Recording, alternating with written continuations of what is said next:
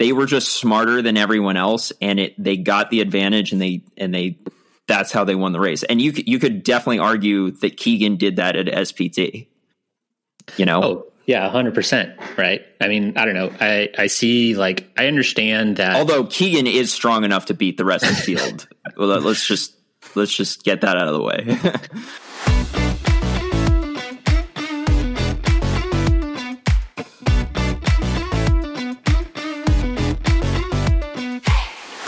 up, party people? Scott's out this week, but we brought on Tyler Cloutier for another endless discussion on gravel. We hit a couple listener questions that slightly deviate from gravel, but just barely. We really enjoy having Tyler on the show, and we hope you all feel the same. All questions and feedback for the show can be sent to bonkbrospodcast at gmail.com or hit us up on Instagram. Oh, and a big shout out to our loyal patrons. A little bit goes a long ways in this world, especially when you're starting from nothing. All right, as Dizzle Dillman would say, let's jump this shark and get this Bonk Bros party started.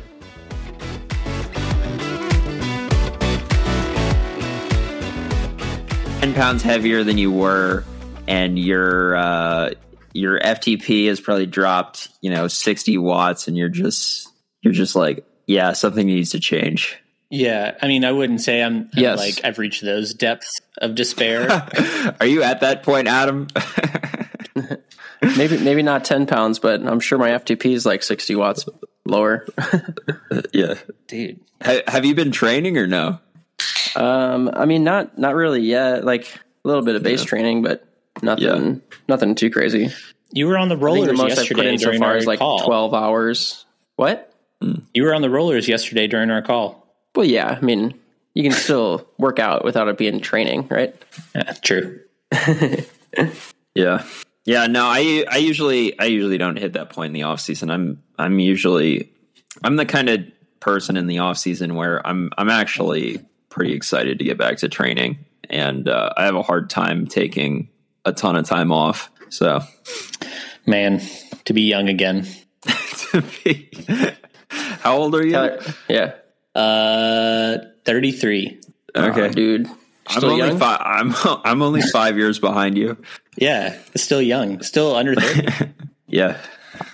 Um, yeah. You guys had a you guys had a good episode last week. Uh, I think one of the smartest. Uh, this uh, the most I heard Scott contribute, so that was cool. Really, I can't even remember what he said. he just he was ta- you guys were ta- doing listener questions, and he was talking about like cross gearing and based on your speed. And I was like, man, Scott might actually that, know some stuff. That is a lot. Yeah. For people who are just listening, Scott's not here this week, but yeah, that is a lot more thinking than Scott usually does. I will say that. yeah. That, it, it surprised me a little too, I guess, in the moment. yeah. Um, yeah, cool. So, uh, should we get into it? What happened this past week? Let yep. us know. What's up? Um, so I don't know. For anyone who's living under a rock or just doesn't follow the Lifetime Grand Prix, which is probably a lot of people, honestly. Um, the the big news was that there was like rule changes to uh, Unbound. Two big ones. Um, the first one being that two big ones. Yeah, you know about these. What are you talking about?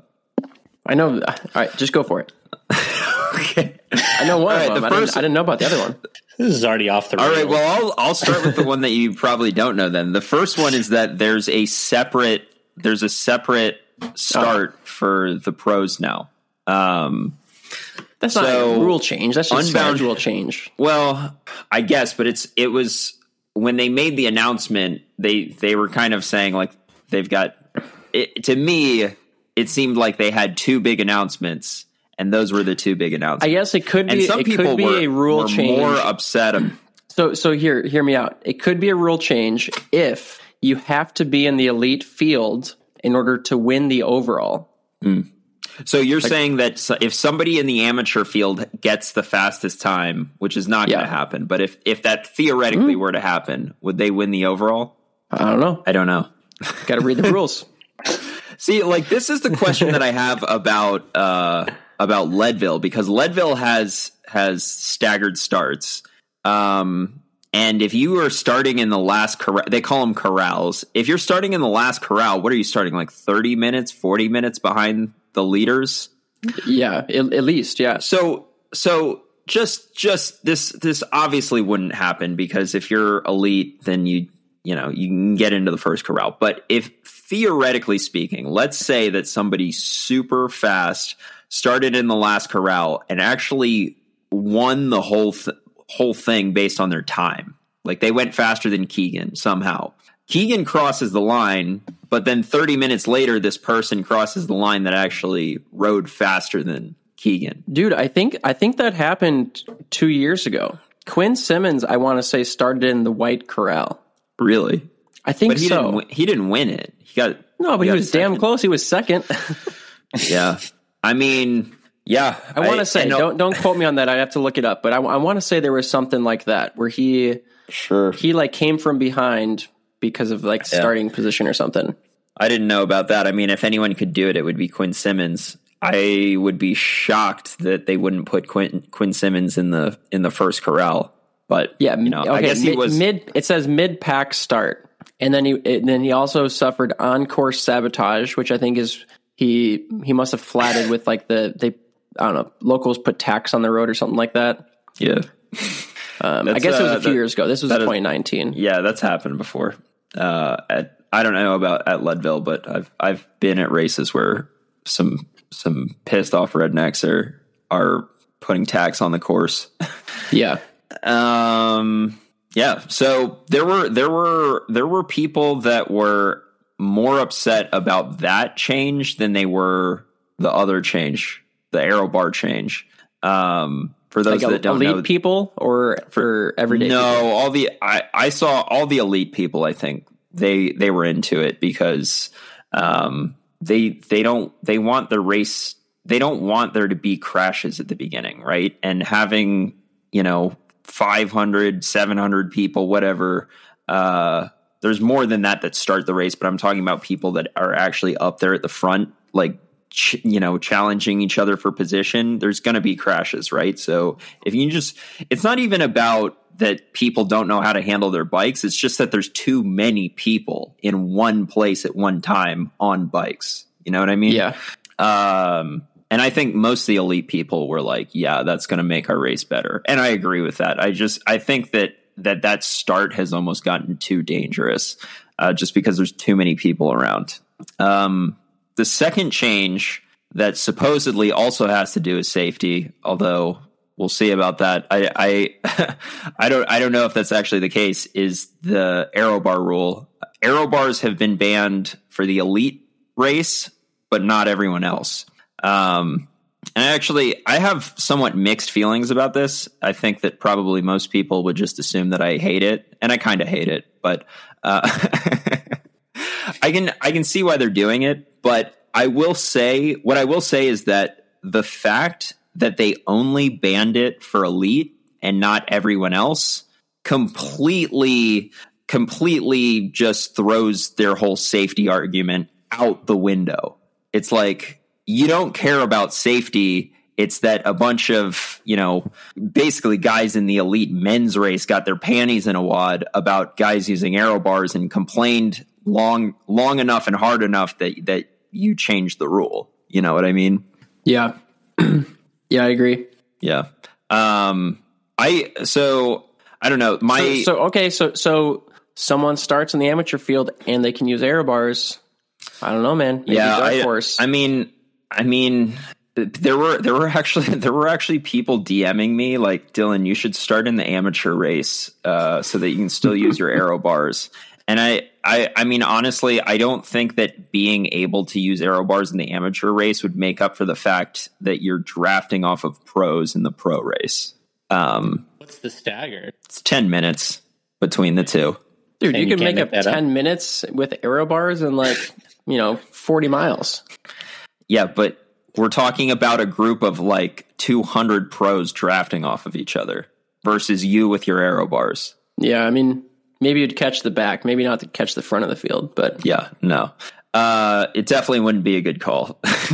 and and also also I will say that both of those rule changes basically means that the tactic that I used last year, um, where I kind of paced myself appropriately as opposed to just trying to ride with the front group, is completely out the window because one because if I get dropped from the pro race, I'm getting dropped into into nothing essentially. You know what I mean? There's like no one to work with, and also arrow bars are really helpful for that tactic. Yeah. Um, Yeah.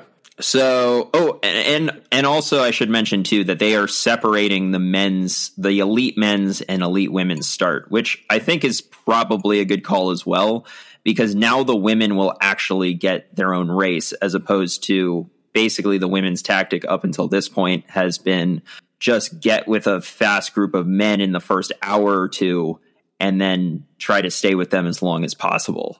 You know what I mean? And that's So, for so what is that that time gap?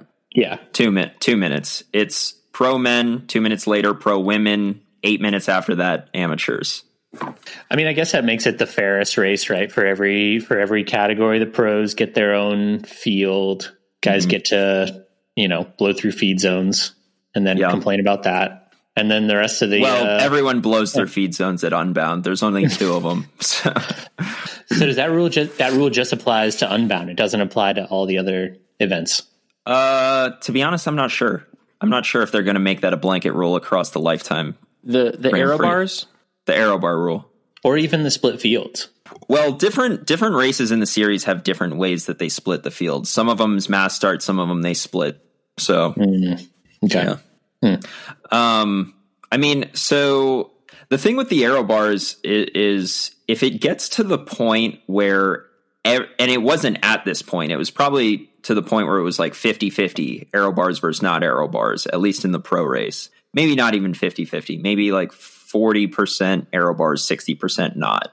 I would say more didn't have them than did have them. Um, but if it were to get to the point where literally everyone has arrow bars and it's just like expected that if you go to unbound you have to have arrow bars at that point it's just kind of like it's like i don't know i'm almost not into it anymore because you're not you're not gaining an, an advantage by thinking outside the box it's just like equipment that you have to have at that point you know what i'm saying Yeah, but but it's like aero bars for a 200 mile race isn't really that outside the box.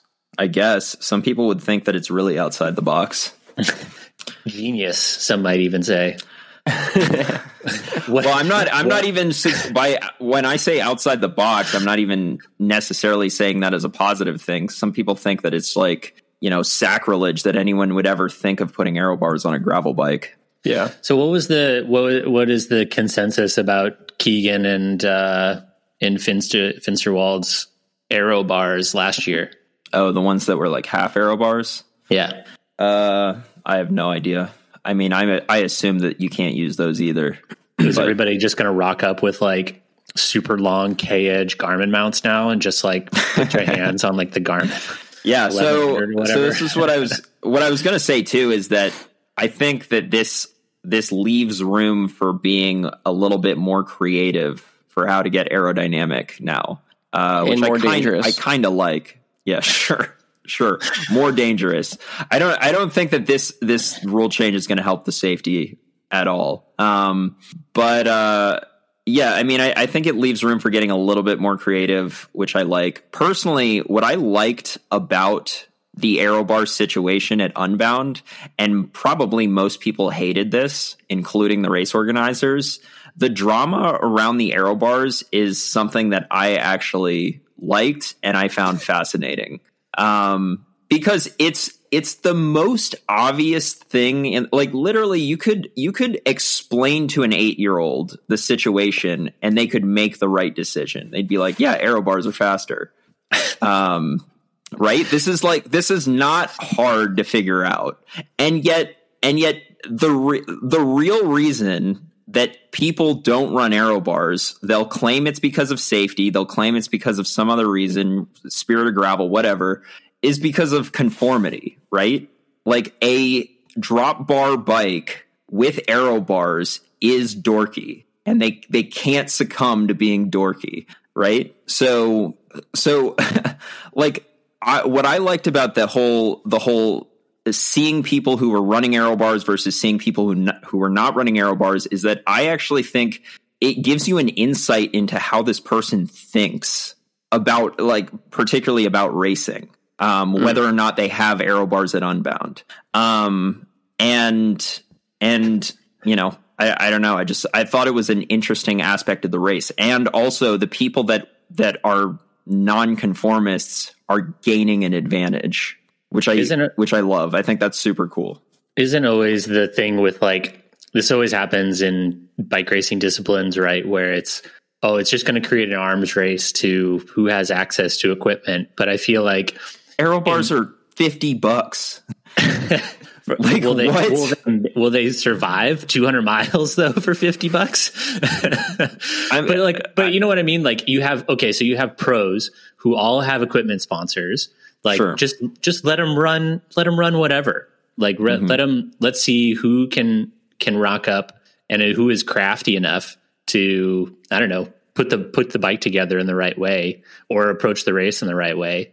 That's what I appreciated about like Keegan's uh Keegan's response or what I saw of his response to the whole SBT drama, right? Where he was just like, if everybody rocks up with uh, hydration packs on, we're not stopping. Like that's such a savage response, but like he thought about it and said, this is going to be the best strategy that's going to help me win this race. And like everybody else had access to hydration packs. Like, I don't know. I don't understand why, uh, why you pros are all soft and have to have these packs of like group texts of, you know, what are we all going to run tomorrow? Yeah, I mean, I agree, man. I agree. I've said it on this podcast. Most of the time, bike racing is one. A bike race is won by the strongest person, and mm-hmm. there's nothing wrong with that, and that's super cool. I, I I like to see that. I like to watch that. Every once in a while, a bike race is not run not won by the strongest person. It's won by the smartest person, and that that is what like that's what gets me going more than anything. I, that is what I absolutely love to see more than anything. Like when somebody they, they're not stronger than the rest of the field, they just outsmart the rest of the field, and they could do that with tactics. They could do that with equipment. They could do that with you know I don't know training, whatever you know nutrition. Um, they were just smarter than everyone else, and it they got the advantage, and they and they that's how they won the race. And you could- you could definitely argue that Keegan did that at SBT. You know, oh, yeah, 100%. Right. I mean, I don't know. I, I see, like, I understand that. although Keegan is strong enough to beat the rest of the field. well, let- let's just let's just get that out of the way.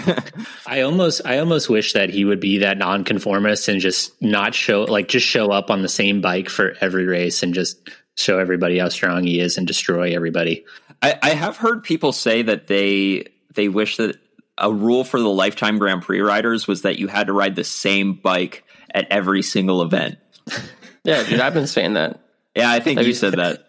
I also heard Jerem. I, th- I think Jeremiah says that too, and I th- it Yeah. would be kind. Of, it would be kind of cool. Although, what I will say about that is that when you race these lifetime Grand Prix races, you're not just racing. If you're in the lifetime Grand Prix, you're not just racing your fellow lifetime Grand Prix riders. You're also racing other people that are not in the Grand Prix. And I don't want to see Grand Prix riders at a disadvantage to non Grand Prix riders. You know what I mean? You mean like non Grand Prix rider masters? No, dude. I mean like I mean like Ivar Slik. That's who I'm talking about. Dude, what if that guy Yeah, rocks yeah, up yeah. with in the amateur field this year? dude, he should, man. That'd be awesome. I want to see, dude. I want to see a whole crew of uh, Dutch mafia guys in the amateur field with arrow bars and do, just doing a team time trial until they blow past Keegan and just So they- went. They rocked up at to a local. I don't remember what event it was. They they rocked up to like a local gravel race that we had. We have like a Wednesday night series here in in Northwest Arkansas. That's like one week we were doing road, the next week gravel, and they I think it was Ivar and uh Payson and someone else like rocked up and just like no chill, like absolutely turned the screws on like this local group of guys. It was just like so don't put it past them to just show up on on uh on the amateur field at any of these Well, lifetime races. Yeah, dude. I mean, last year, so last year there was a email chain about whether or not the pro men were going to use arrow bars or not u- use arrow bars. I was I was on it. I I forget if it was started by I think it was started by Pete. Um and basically like the Dutch mafia guys, because that's who that's who Pete was worried about, right? He just he just saw how much they dominated at Gravel Locos, and he was like, "Yeah, these guys are no joke." And they also don't care about the spirit of gravel; they're here to win. um, like they they were like, "Yeah, dude, we don't give a fuck." Like we brought our arrow bars, we're using them. which I have so much respect for. Um, and uh, yeah, I don't know.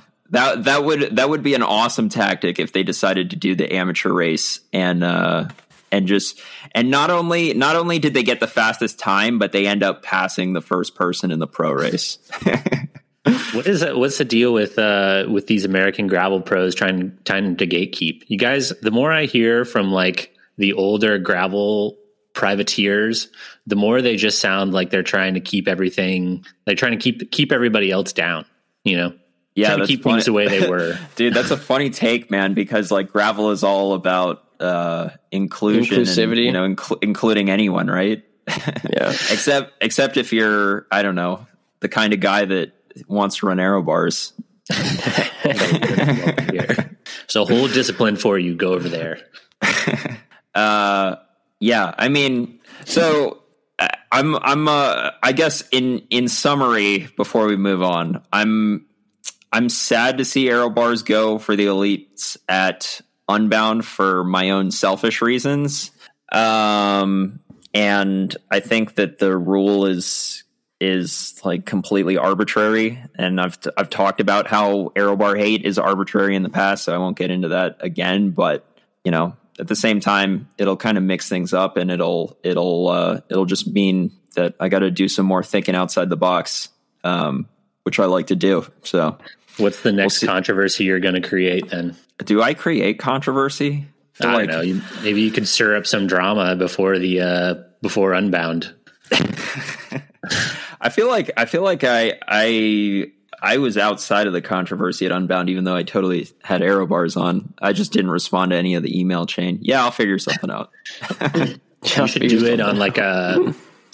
I know, I know you probably have uh, bike sponsors, but maybe you should like put over your bike sponsor sticker on like a specialized shiv or something like that. Some big old beefy tires on there. Yeah, or just get Factor to send me their TT bike. Yeah, there you go. That's that'll yeah. Yeah. What's the uh so the wild card announcement is coming out in like six hours. What's mm-hmm. uh what's it gonna be? What's the word?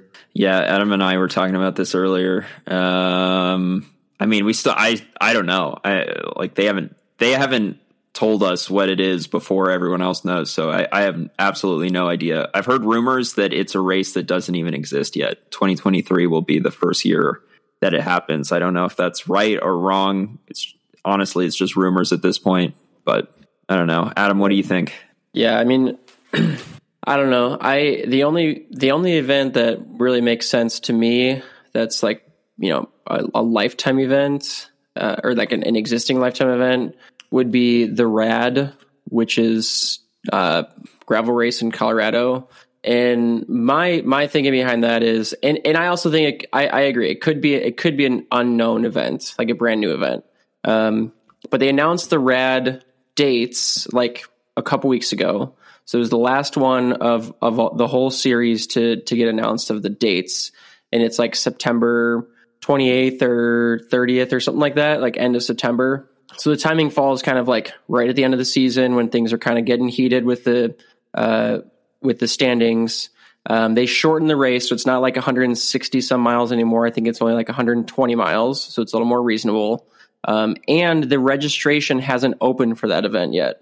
All the other lifetime events, the registration is already open. So I don't think it would make any mm-hmm. sense to announce like this mystery event after the registration is opened, yeah, and and or closed. Because um, sure. that would kind of suck if you're like, oh man, I think it's going to be Lutsen, so I'm going to sign up for Lutsen, and then they announce it and it's not Lutsen, and they're like, oh crap, I should have done Tahoe, you know, or whatever.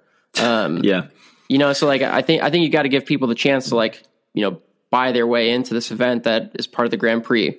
Um, so that's what I think. I think it's either going to be the red or something that uh, doesn't exist yet.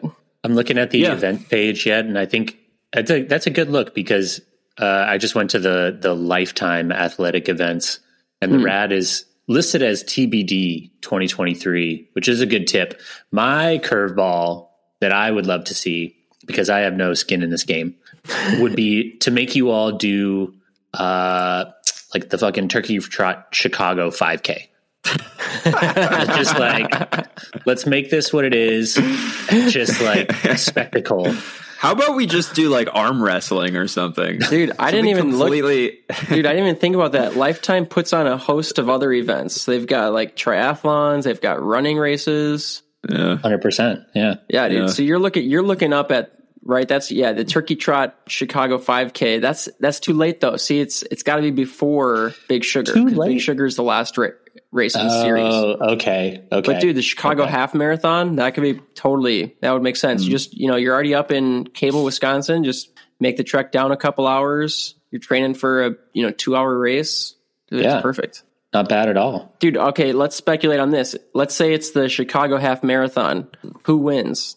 Who's the best runner in the Lifetime Grand Prix? Um, I mean, there's definitely going to be a correlation between how well, how how good of a cyclist you are and how good of a runner you are, right? Obviously, Yeah. um, although it's not a it's not a perfect correlation. Um, so, and also, I gotta say, Keegan has really skinny calves, and that is that's good for running. I think I think that in another life, if Keegan had bit had committed himself to running, he could be a pretty incredible runner. Just bi- just based off of those two observations right there. Dude, already already I'm picking Brendan Johnston. Wasn't he like a world class Who like, wasn't he that? an Olympian wasn't he like an Olympian rower? Is that Who- who I'm thinking I, of? I, I- dude, I, I don't know who honestly you're don't talking know about. any. I honestly don't know anything about that guy. Is, right. is that one of the You just- international guys? I'm I'm not sure. I would so Did you just to- pick one of them at random? Did you combine two people's l- names? I did. They're not listed sequentially. Because that, that, there's that guy from California, Brennan Wertz, who used to be an Olympic oh. rower. I don't think I don't think that guy would be winning any marathons. no, dude, Brandon. he's huge. He's like 200 pounds. Dude, my That's who I was my my dark sure. horse pick would be Lance. is Lance a good Hate it. runner? I mean, he races cyclocross, and yeah, Yeah, but dude, what races cyclocross for, and now we're talking about a half marathon. Those are very different things. dude, my money would be on Lance. All right. His his teammate Freddie Ovett, if he was part of the Grand Prix, yeah, he if would Freddie, o- sure. if Freddie Ovett was in the lifetime, yeah, I would then I would agree with that. Um, you know Okay, what's well, it's funny not going to be a this? running race, but Well, you know what's funny about this whole conversation is we're doing all this speculating, and by the time this episode comes out, everyone will already know the answer. except for wait, we didn't we didn't talk about our Patreon yet. Our Patreon people, dude, Daniel throwing us all the bones. He's going to hear this before the before the Grand Prix announcement comes out. Should we, We move on to? in- we should have just invited him to the podcast.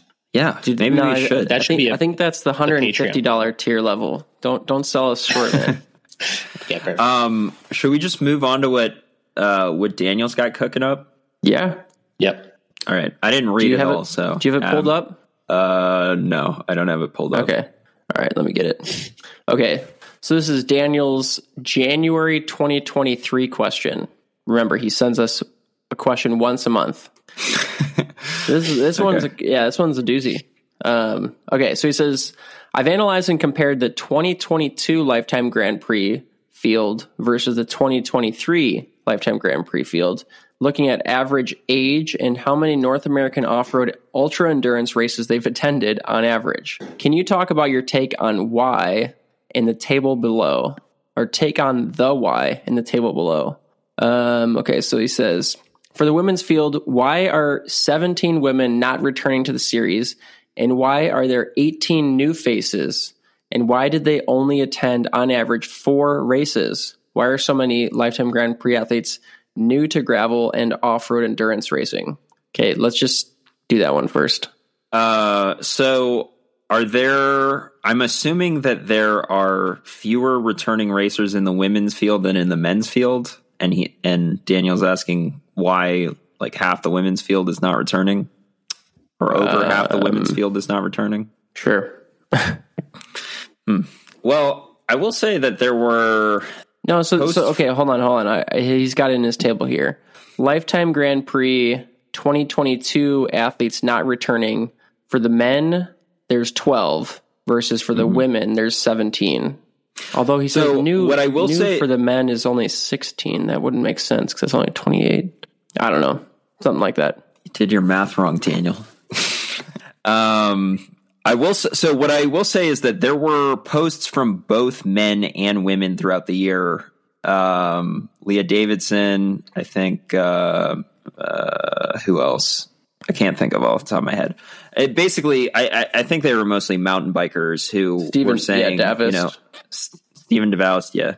Um, mostly mountain bikers who are saying, like, yeah, you know, this lifetime Grand Prix thing is cool, but you know, I'm a mountain biker and uh, I don't want to be doing a race series where like half the races are races I don't want to be doing in the first place, which makes a lot of sense. Uh, which is also what um, some high profile gravel racers said, but in the opposite direction. You know, they don't want to be doing a series where half the races are mountain bike races, um, like Laurens Ten Dam. Um, so I think that could be the reason why there aren't some returning athletes. And then also, I think that the Lifetime Grand Prix is just building up so much publicity that some of the some of the people getting in and and some of the people applying are not necessarily gravel racers, but they're seeing all this hype that that the Lifetime Grand Prix is getting, and they want to be a part of it, even if they haven't necessarily raced gravel or mountain bikes. Um, and so you know maybe they get into it and they realize it's not their thing, or or you know or whatever. Um, or maybe they just wanted to do it one season just to check it out, and then you know, and then they're kind of on to their next project. Um, you know, I don't know if there were more women like that than there were men like that, but there were there there were both men and women like that where where there were a few where there were a few of them where they were big names, but they weren't necessarily big names in gravel. You know what I'm saying? Or big Yeah, names yeah. in mountain bike. Yeah, and I think it's like it's important to remember too that gravel's still pretty new as a discipline. The proving grounds in our sport, I would say, is still in the road scene. Like the who's who of anybody has raced or is racing at the highest level on the road. So like if you're coming over from road, it's not like you're like it's like oh man, they but they don't you know who knows are they going to be able to complete unbound like it's a different animal. It's like they've already proven themselves at like the highest level. Like I'm pretty sure they can do unbound. Maybe not perfectly, but they're you know probably have proven themselves to be capable of it. Um, you know, it's not. It's it's like it's like you know some a quarterback from the NFL going to like the you know the Arena Football League. Like yeah, it's a little different, but they're probably going to do just fine. Just called gravel arena football. Which is a good analogy. And gravel racers, gravel racers would definitely get upset about that analogy, but it's a good analogy. Um, I was going to call back to I was going to call back to Scott calling you out and just wonder if they got bitchitis, the same bitchitis that you came down with, Dylan. That Scott was calling you out on. a couple episodes ago. I, I completed the series and I'm back for 2023. What are you talking about? I don't. I you know what? I kind of have like, uh, I don't know if I'd call it a hot take on that, but like, I don't know. I feel like I understand people not wanting to do the races because they're not fun, but I feel like if you signed up for for year one, you kind of know you kind of knew what you were getting into, and like I don't know.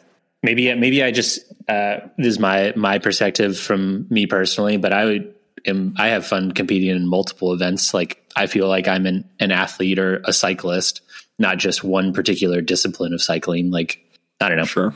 Don't pigeonhole yourself. You're you a bike racer, right? I mean, like the end Yeah, of the day, exactly. You, you race bikes. It'd be different if Yeah, the Grand exactly. Prix Without you air know, takes Tyler's advice and pulls in the Chicago Turkey Trot 5K. Like, okay, then you can Dude, that you should know, be for bitch about that. But that should be the last event for all the marbles. Like you finish and then you have to do a running race. That should be who that should determine it. Yeah. I, I mean, I will say too that although the races in the Lifetime Grand Prix are quite varied, uh, you know, as far as endurance off road events go, there it's not like we're it's not like we have to do a crit and then the next race we have to do is like downhill mountain biking. You know what I mean? Um, you know, like I feel like the, the the probably the furthest two events apart from each other are Unbound and Chequamegon, right? And yeah, um, and you know you could if if And you Chequamegon's only, still still longer than like an XCO, you know, so it's like it's Yeah, still not a sure. true cross country race. Right, exactly. Exactly. So it's not, you know, um I guess my point is that the the events are quite varied, but it's relative. you know what I mean? It's relative to the world of endurance off-road bike racing. Yeah. Um I don't Okay. know. Did we an- did we answer Daniel's first question there? Or Well, did so we just go off on a tangent? I mean, sort of. You know, he was talking about like why are the new racers on average only doing four of these ultra races? But I think, yeah, we kind of touched on that. because they're soft. Um, we're going to find out how soft they are this year. um, okay, so for the women's field, why isn't there an age difference between the non-returning athletes and the new athletes? So basically, like, why are they ditching the old women for the old women? Wait, what? They are? They're ditching the old women for the old women? I should have looked closer at this whole Yeah, so so the average age of a of a female that's not returning to the Grand Prix series for this year is 34, and the mm-hmm. average age of a new female lifetime Grand Prix athlete is 34. Okay.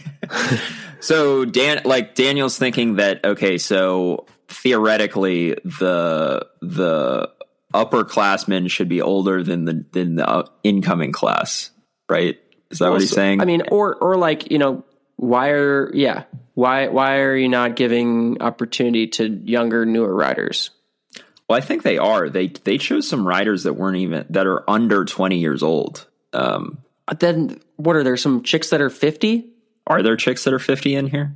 I don't, know. how does the how is the average Well, 34? well, I'm, just, I'm just saying, like uh, uh, Ian Lopez. Um, No, dude, we're Uh, talking Jack- about the women. Don't don't talk about the men yet. It's a different story. okay, He, well, he specifically wants to know for the women. And, and so my answer Bella, would be I, Bella in the I would- women's races. I think she's like 19, 18. Okay. Okay, I so so I I think I think what he's getting at though is like why are there not uh, young women in the? I, is that his question? Why aren't they replacing the old women with young women? Lifetime. the Grand Prix hasn't hit its middle age middle age I mean, uh, crisis. I mean, I mean, again, I don't really think that they thought that deep into it, right? I think that they just picked who was the most qualified. You know what I mean? And, and I will say too And that a and lot of times, they, as far as I know, the Lifetime Grand Prix was not doing any recruiting. Like the, Okay. the application was open, and whoever whoever wanted to apply did. Um, Cool. So I, my guess would just be that there there aren't as many younger women focusing on gravel and in wanting to yeah, I. I mean, just in general, I think that a lot of pros come to gravel after they've had like a full mountain bike career or a full road career. You know, so yeah, and and for a lot of a lot of men, that road or mountain bike career might end when they're 26 or 27. But for Well, women, I mean, for you know, I mean, it could for women too. it could, but a lot of a lot of women, I mean, I'm I'm pretty sure the average female age in the women's pro peloton is older than the, the than in the men's Yeah, field. it wouldn't surprise So me. Yeah, so they're they're retiring later in life and therefore applying for the lifetime Grand Prix later in life. makes sense. Yeah. Hmm. I don't But know yeah, if I we guar- got to I guarantee- that one. I don't know either, but I guarantee they they did not build a spreadsheet like this when they were doing the selections. Maybe they should have. All right, what's the next one? These are right, very detailed questions. Yeah. Uh, for the men's field, why did the average age come down almost five years? the average age came down five years. Wow. Yeah. I mean, I already named two riders that are under 20 years old. They could be skewing the average quite a bit. Um, so that could be part of it. Also, Yeah, so- Laurens, so- Laurens Ten Dam is pretty old and he's not in it again. so I think he's like maybe like 85, maybe 90. That's why he brings the rest of the young guys. He brings Ivar Well, with him, so- so, you can bring that average age down. Yeah, yeah, exactly. So, so Daniel's next point is for the men's field. Why did Lifetime have so many old athletes in 2022, and why did they change their focus to young athletes this year? So, so the new athlete average age for uh, for the men is 25, which still is like that's. I mean, it's that's low. Like it's la- That's last. that's the- lower than I would have thought. Yeah. 25. I mean, I think it. I think it goes back to what I was saying about how a lot of, for, at least for last year, a lot of established gravel racers used to be pro road racers, and now they're retired from pro road racing, and they, you know, they're a little bit older, Right. and probably last year, um, some of these younger riders coming up got to got to you know showcase how strong they really are, and and now life lifetime is taking notice. You know, Yeah. so I don't know, just a theory. Yeah, like I heard um I heard like Ted King talking on his podcast, he was saying like it's pretty cool or you know unique that there there are there are dudes in in the men's field now who who have only ever known pro you know pro uh gravel racing. Like they didn't they didn't come from they're not coming from a mountain bike background, they're not coming from a road background. Like gravel Yeah. is their background. yeah, sure, yeah. Um, okay, so for the men's field, the new athletes attended almost as many, seven, almost as many races, seven, as the lifetime Grand Prix athletes, eight. So we're talking these like, you know, ultra or endurance gravel or mountain bike races. Um, he said, working hard for that lifetime Grand Prix spot. As a man, why do you need to attend seven or eight off road races in order to get into the Grand Prix? Are you punished for not attending enough races, given that those returning only finished six on average? Is this a is this different in the women? Do the women not? Yeah, remember the women women on only did four races. Oh boy, because the men are dumb enough to show up and do multiple 200 mile races in like consecutive weekends. yeah, probably. I mean, I was Yeah. definitely dumb. I was definitely dumb enough to do that at the at the fir- in the first half of the season. Um, So, so I'm actually like, I don't know. I think seven or eight actually seems kind of low. Like, what is that like total races in the year? How is what is that lifetime races? uh, I mean, he just calls it North American Off-Road Ultra Endurance Races. So I don't know what what qualifies for that. Like, does does Big Sugar qualify Well, for that? Because it's, it's only probably- miles. Yeah, it's probably races that Daniel has on his list. You know, on his like Is there a ranking for that? in his calculations. Daniel, you should have you should have attached your list so we know what we're talking about here. Um, yeah, I, don't- I don't know. It, it, I like you. You did more than seven or eight ultra endurance races no, last year. for sure, for sure. Daniel, you need to uh, you need to start a website, man. You need to start like a gravel rankings website, and uh, anybody can go and check out all these stats, like gravel stats. Gravel, Gravel- power gravel power rankings is already a thing. Call it gravel Gravelresults.com. gravel stats, sponsored by Bonk Bros. Pebble Power. Ooh, that's a good one. Yeah. Um, yeah, I, I don't I don't know. I don't I don't think anyone got punished for not doing enough races. But my guess is if you didn't do as many races, it's probably because you weren't as good. Yeah, well, it's definitely helpful to have more results for the people at Lifetime to look at. You know what I mean? Yeah, Right? dude. Scott's Versus- probably pulling down that average. He he he did zero. well, he didn't get in either. I know he didn't get in, but what if he would have gotten in? Then the average would have been the same as I the know. women. I know. Um, He couldn't for- even figure for- out how to connect his Athlinks account. I think that was a long, Are long you shot. taking back that Scott being smart comment from earlier? Ki- yeah, kind of actually. No, I think as a whole, it's 50 50.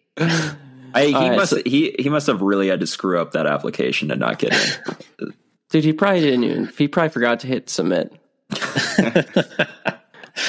okay, we got one right, more next of these. question. We got to pump out.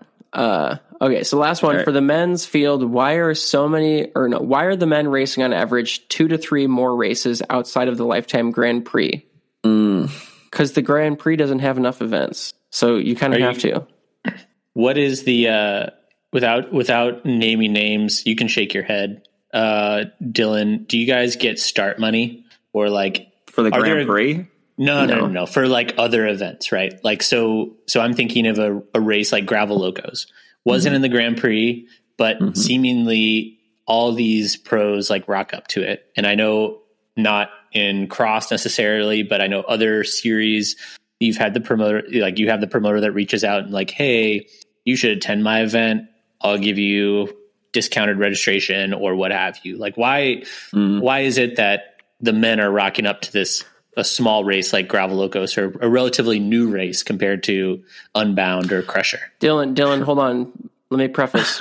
Be- before you answer, just keep the spirit of gravel in mind. You don't want to break people's hearts. Spirit of gravel. I feel like this is this is not a secret. I feel like maybe No. it's just because I'm too in the know uh, that I think it's not a secret. But this is not a secret.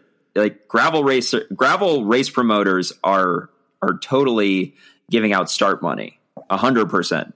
Um, I didn't know that. yeah, As no, they they they are they are one hundred percent doing that. And if you are a if you're a big name like a Pete Stetina or Ted King or you know whatever, I mean, you could you could make I don't know, maybe you could probably make forty grand a year just off of starting races, just like traveling around and starting races. Dude, that's insane. I didn't. So, do they give you actual? Is it actual cash in hand, or is it like we'll comp, Yeah. your, comp your hotel? Really? Well, it's that too, but yeah, What? That's crazy. yeah, man, Dude, but Uh, isn't, it, isn't that awesome though? yeah, it's great. Like that that that that already makes gravel more legit than it gets credit for. So then, can, can you? Here, follow up question: Can you? Could I, as a uh, mediocre gravel cyclist, say I'm in the gravel power rankings, and uh, and I'm uh, what's this guy that has Daniel. all the questions? Daniel. Daniel creates this list, and I I'm in the power rankings. Could I, as a uh, aspiring gravel pro, uh, also get start money, but perhaps less start money? Probably Yeah, yeah. Well, so Like, are people getting paid different amounts it based just- on their? it's- yeah yeah a hundred percent it's like this is not it's not like these race promoters have a chart like if you have this result you get this money and if you have this it, it's like it's more so like the race promoter likes ted king so there's like hey ted king i want you to come to my race here's x Yeah. amount of dollars I mean, You know it's what I mean? marketing, right? Like people are gonna. Sh- if I'm, if I have, Yeah. so It- the reason honestly, asked, go ahead. honestly it's like it's probably not even based on results it's based on of it's based on you know how many people is this person theoretically going to bring to the race which has more to do with probably i don't know social media presence honestly Yeah, for sure. I mean, it's like Belgian or like European cyclocross. Like you can you can essentially apply for start money uh, to any races, and like basically depending on who you are and like what your ranking it. I don't know if they take they probably take ranking into account, but like you can get from anywhere from fifty euros to if you're Wout and Mathieu's level, like tens of thousands of euros just to show up and and start the race. So that's Yeah. I mean, to your point, it's like super cool that gravel has that. Um, cause I didn't know that existed. I thought you guys were all just out there, you know, doing it for the spirit. Doing it for this- yeah dude our sponsors don't pay us anything we just you know we, we just live in our vans and and uh you know Drink race our bikes and hope for the best That's why you need those Patreon supporters to come in. So Scott, Dude, and I- you don't have to live in your van. I I I don't I don't know if I, you know it's a it's a it's a thing that people say oh man you know bike racers aren't paid enough bike racers aren't paid enough. And uh, I guess you know when you compare that to other sports that's true. You know if you compare you know I don't know how much uh, you know Mathieu van der Poel is making versus I don't know LeBron James or whatever. Um, but I I will say that I don't think people realize how much money there is in US gravel right now. Um, I think that some people and and I don't want to I don't want to spout out figures because I'm probably way off and I don't know anyone's salary. But I think people if if if people knew how much just say the top 10 in the lifetime Grand Prix how much they were making, I think they would be really surprised. Mm, I th- some of them, not all of them though. Some of them, sure. I mean, sure. You know, yeah. Like some people know how to market themselves better than others. I think but, they're. but the, you know, but the think- problem, yeah, but but in other sports, if you were to take, you know, okay, so top ten in the lifetime Grand Prix was the top thirty percent of the field. So Mm-hmm. if you were to take the top thirty percent of of another sport, like say football, you'd probably see a pretty big disparity between first and tenth as far as what their what their annual Sure. salary was. Um, but but the the bottom, like you know, the the the guy that's in you know at the tenth percent, like he's making like hell a lot of money still. You're not you're not seeing that in gravel though. Like there there like there are some guys in the top ten who are like eating ramen in you know sleeping out of their yeah vans. i mean i mean i i guess i will say that the difference is that um in gravel at least right now a lot of it is how you market yourself and and a lot of it For frankly sure. is is like your social media presence right?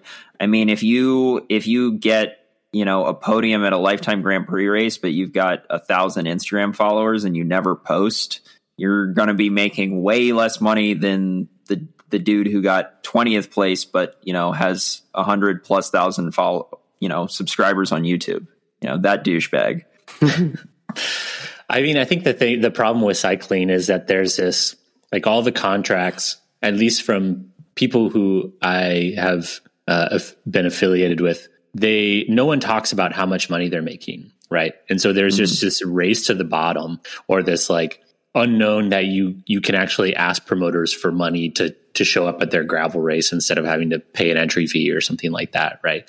And so I I feel like that's where cycling falls short is we do ourselves a disservice uh, in like not even sharing you know uh, with the NFL you know what if you're on the roster you know roughly what that person is making because they have a Yeah. minimum salary that you can make whereas in gravel and cross it's up to the individual and there's no there's you have no bargaining power essentially i know that's taking us off topic but i mean no i mean i think it's on topic yeah yeah, I mean, I think it. so with that, Dylan, I expect to see a full breakdown of your sponsorship money and how many millions of dollars you're making from Big Gravel. Right. Yeah.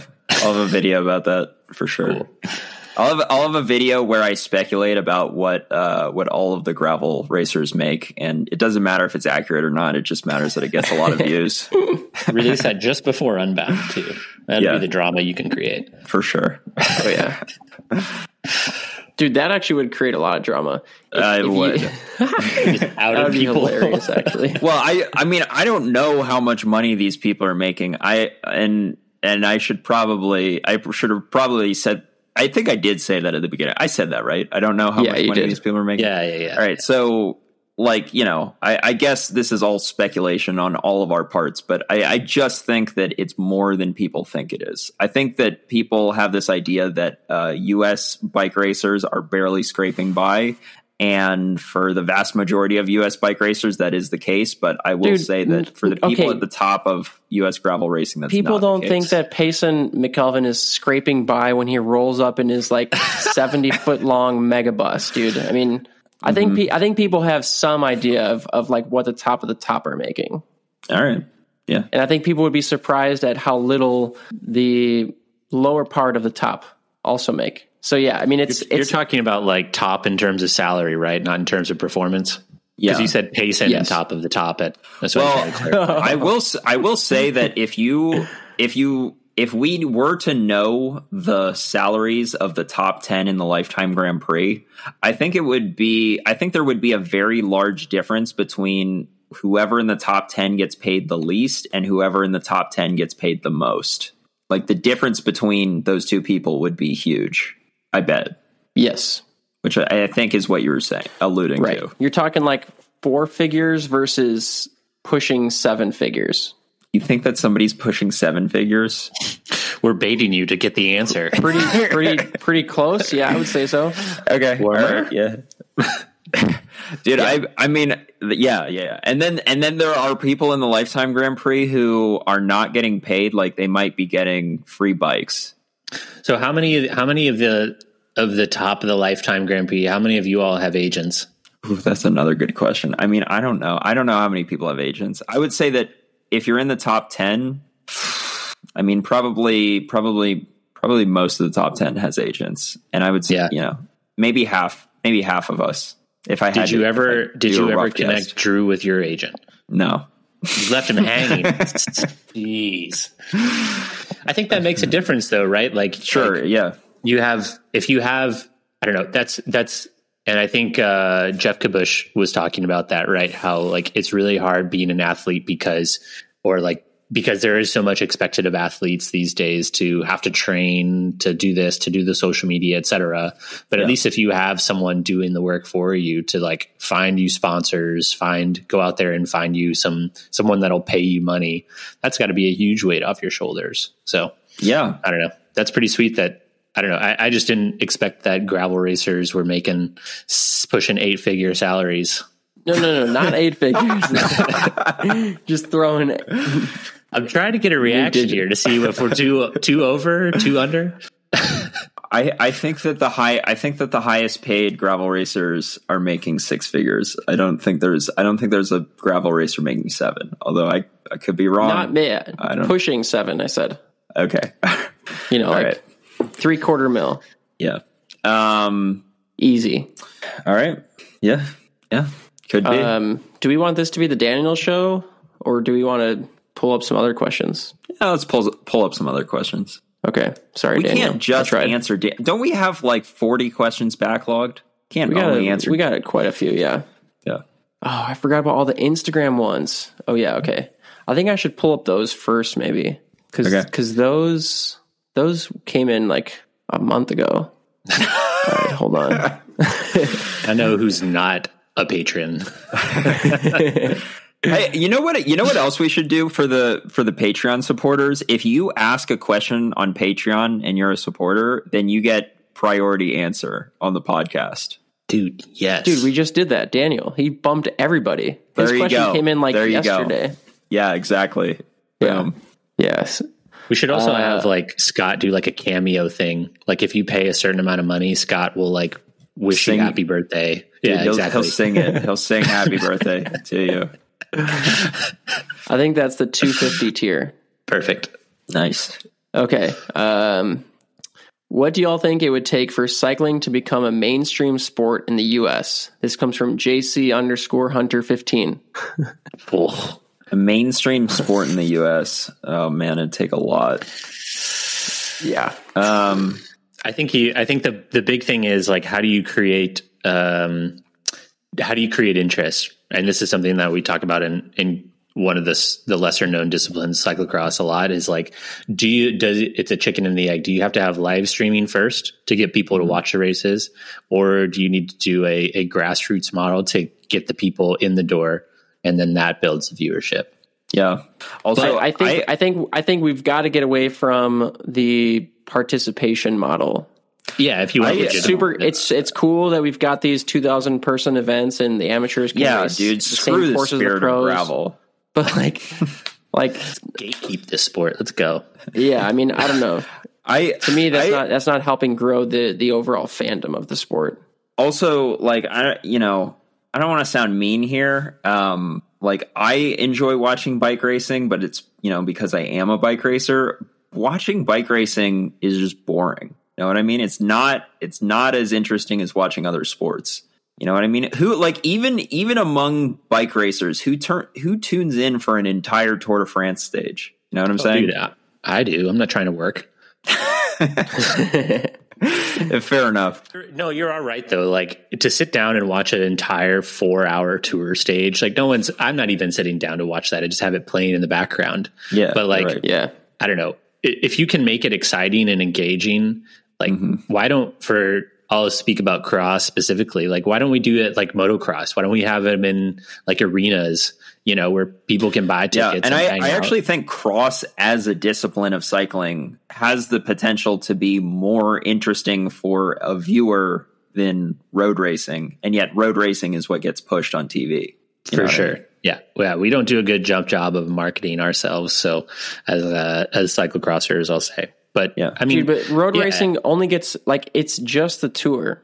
I mean, sure, you've got Europe. I, I, I know that it's completely different in Europe, but JC underscore Hunter fifteen asked about US, right? So Sure. Yeah, Um, yeah. you know, Here's it's, a- only the a- tour. Yeah, but here's the thing, right? I, and I think you're seeing this shift on the road. America needs to just embrace, like, stop trying to emulate Europe, right? Like, figure out what makes money here and what is going to popularize the sport here, and go with that. If that's crits, then you know, let's go. Let's put um, money and time and effort into the NCL or whatever crits, and make that cool. If it's like, you know, cross or I don't know, make it interesting, like pander to your market and get people stoked about it instead of just, you know, thinking that the only way that you can ever make ride bikes or watch bike racing is to watch the tour because there's more exciting shit out there. Totally. Sure. Yeah. Problem solved. Yeah. I mean, I, I think that I think that uh, that's kind of what the Lifetime Grand Prix is trying to do. Um, They just chose the I wrong just- discipline. They just chose. I mean, dude, if you think if you think that a a four hour road race is boring to watch, like talk about ten hours of Unbound. You know what I mean? Dude, I- I, like, the marketing for that was so bad. FloBikes dropped out. Yeah. I yeah, I like I like tried to tune in for the highlights last year. And even that was was tough. Like flipping through the Instagram stuff. I know. Yeah. Um, like it, it it'd be super cool if like if if it was more dynamic, but it's just not. You know, like you can only make a ten hour race so dynamic. I mean, I think that endurance sports, just in general, like let's think outside of bike racing. We're talking about running, we're talking about swimming, we're talking about cross country skiing, we're talking about rowing. I just, I think for a casual viewer, you know, not somebody who is into that sport, it's, it's just not as exciting a thing to watch, you know, as, as people, you know, tackling each other. You know what I'm saying? More No. violence in bike racing? No. then? Is that what you're saying? yeah, I mean, I, come think on, you can't tell me that watching I'm a not- I'm- cyclocross race is, Dude. is more boring than watching soccer. Well, I prefer to watch. I I prefer to watch a cyclocross race as opposed to a soccer game. But what I'm saying is that is that I'm not talking about a I knew we'd get Tyler, rides Tyler fired up on that one.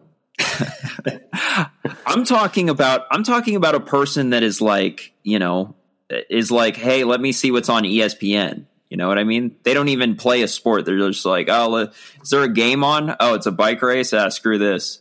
You know, I'll go back to the cooking channel. Yeah. Bit- you know, I think I think we, as uh, the average American sports fan, often is just too we're too quickly bored by some things that take um, brain power and like just attention. So like everybody complains about soccer, which is near and dear to my heart, but like that is Okay, so, low what is what is your answer to that question? Would you rather watch a cyclocross race or a soccer game? who's playing the soccer match? I'd rather watch. I don't know. I'd rather watch we- a cross race. We know that because it Tyler's is- a real soccer fan because he called it a match instead of a game. I'd rather, I'd obviously rather watch a, a cross race, but like uh, Yeah. the the whole idea that like oh, there's no action happening in in soccer uh, is such a bullshit excuse because it's literally 90 minutes of action the whole time. There's not stopping, unlike football or basketball where players got to like change their socks and so we stop for five minutes of commercials or whatever. You know, Do you think? Yeah, do you think that the Gatorade. stopping? Do you think that the these sports that have stopping and breaks it actually helps the viewers? You know, because they're Yes. not watching one continuous thing. It's like they can kind of compartmentalize what's going on. dang, maybe that's it. I, I, I it. totally It's think friends. that's that's a thing. Yeah. Mm-hmm. Because bike And, racing like, is and- continuous and, too, like, right? Part of stops in football, like you don't you don't realize this when you're watching on TV because you're you end up watching the commercials. But like there's a lot of time in football where they stop intentionally because they need to run commercials. There's nothing else going on except oh, we got to get that commercial time. Mm-hmm. So like you can't do that in soccer, right? If you, if you had to stop a soccer game for a minute to to run commercial ads, like people would lose their minds, right? Because if if a goal got scored during that time, like you, you just watch the entire game for nothing, Yeah, yeah. Yeah, that might be the only goal they score all game. right? I thought it was funny, Tyler, when you posted something that it was like uh, during during the World Cup, and, and it was like you know you guys want to see higher higher scoring games, but all you do is inflate inflate the, the, your points Yeah. arbitrarily. Yeah, I was thinking of that bit how like uh, this comedian was talking about like yeah, gra- how s- football they like football because it's higher scoring, but really the score is still two to three. You just added a bunch of like extra points onto the end of it Yeah. to make it That is, fourteen to twenty one. that is so true. yeah, yeah. well, maybe you solved it there. You just need more breaks in bike racing. So.